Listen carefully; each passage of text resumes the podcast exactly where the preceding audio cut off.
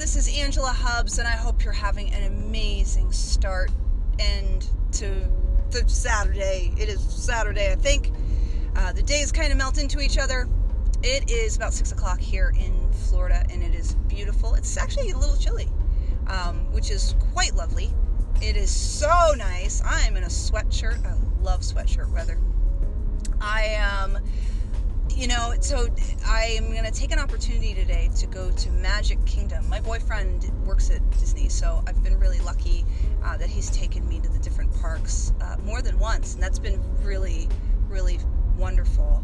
Uh, I thought when I moved here I would be a Universal girl, and you know the the rides and the the thrills. I thought that was something that was going to be really important to me. But what I found was I really love Disney. Disney is just I, I get permission to be a child again, and there's something really great about that. So, so that's great.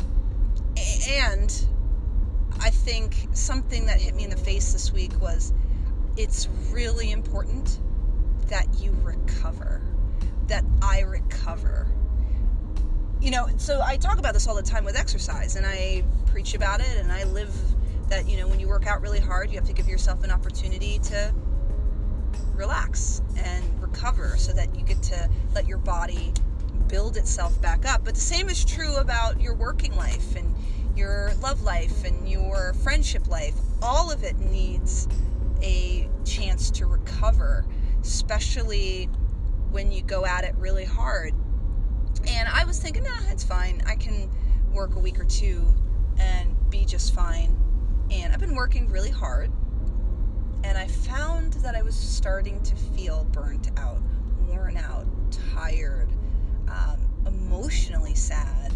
And when I finally gave myself permission to just have at least a couple hours of recovery, then I started to feel better. So I want to just make sure that you also are just taking care of yourself and that you're giving yourself an opportunity to recover from whatever it is that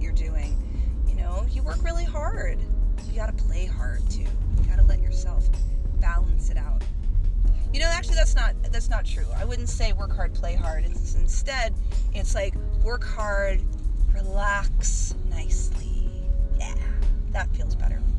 So, I hope you have a wonderful rest of your Saturday.